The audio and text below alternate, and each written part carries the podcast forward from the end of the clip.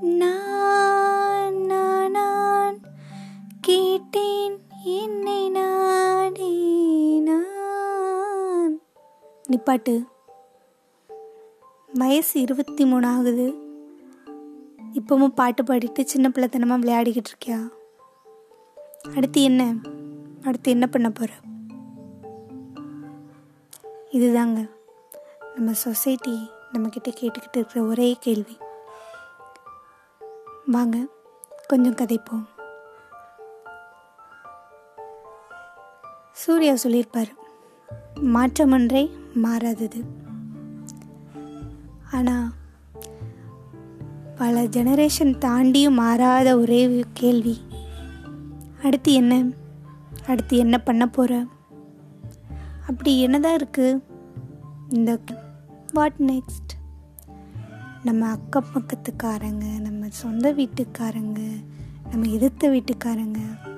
அப்படி அடுத்து நம்ம என்ன பண்ண போகிறோங்கிற தெரிஞ்சுக்கிறதுல அவங்களுக்கு என்ன அப்படி ஒரு ஆர்வம்? இப்படி பல கேள்வி நமக்குள்ளே கேட்டுக்கிட்டு இருக்கோம்.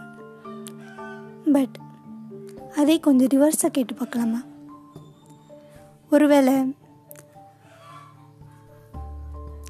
அப்படி மற்றவங்க அடுத்து என்னன்னு கேட்கலன்னா நம்ம லைஃப் என்ன வாங்குவோம் அதோட நின்றுமா? அவ்வளோதானா ஒருவேளை நம்ம லைஃப்பை மூவ் பண்ணுறதுக்கு இந்த கொஸ்டினை கேட்டுக்கிட்டே இருக்கணுமோ? அது ஒன்றுமே இல்லை. நம்ம மைண்டில் டிஃபால்ட்டாக ஸ்டோர் ஆகிருக்கிற ஒரு விஷயந்தான் உன்னால் முடியுமா? அப்போ பண்ணு. அடுத்த ஸ்டெப் போ. இது ஒரு டிஃபால்ட் ப்ரோக்ராம் கோடிங்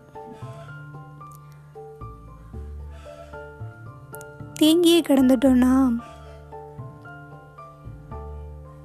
அவ்வளோதான் ஓடிட்டே இருக்கணும். ஓடிட்டே இருக்கணும்.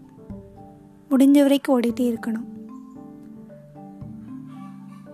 சும்மா ஓடிக்கிட்டே இருந்தோன்னா?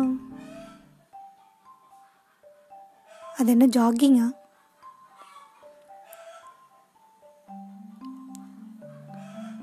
கோல் ஃபிக்ஸ் பண்ணுறோம் அதை ரீச் பண்ண ட்ரை பண்ணுறோம் ட்ரை பண்ணுறோம் ட்ரை பண்ணிக்கிட்டே இருக்கோம்.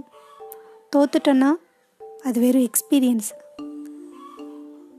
தோத்துட்டோன்னா அது வெறும் எக்ஸ்பீரியன்ஸ் இல்லை. அது லெசன் அதே ஜெயிச்சிட்டோன்னா இட்ஸ் ஜஸ்ட் எக்ஸ்பீரியன்ஸ் அதை தாண்டி அடுத்து போகணும். இன்னொரு எக்ஸ்பீரியன்ஸை தேடி பிடிக்கிறதுக்காக.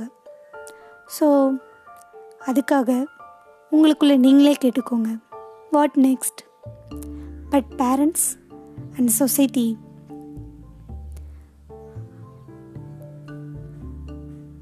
மற்றவங்கள மற்றவங்களன்னு இல்லை உங்கள் குழந்தைங்கள போட்டு ப்ரெஷர் பண்ணாதீங்க. அவங்களால முடிஞ்ச வரைக்கும் அவங்க ஓடுவாங்க. ஃப்ரீயாக விட்டு பாருங்கள் அவங்க யாருன்னு அவங்கள அவங்க உங்களுக்கு காட்டுவாங்க.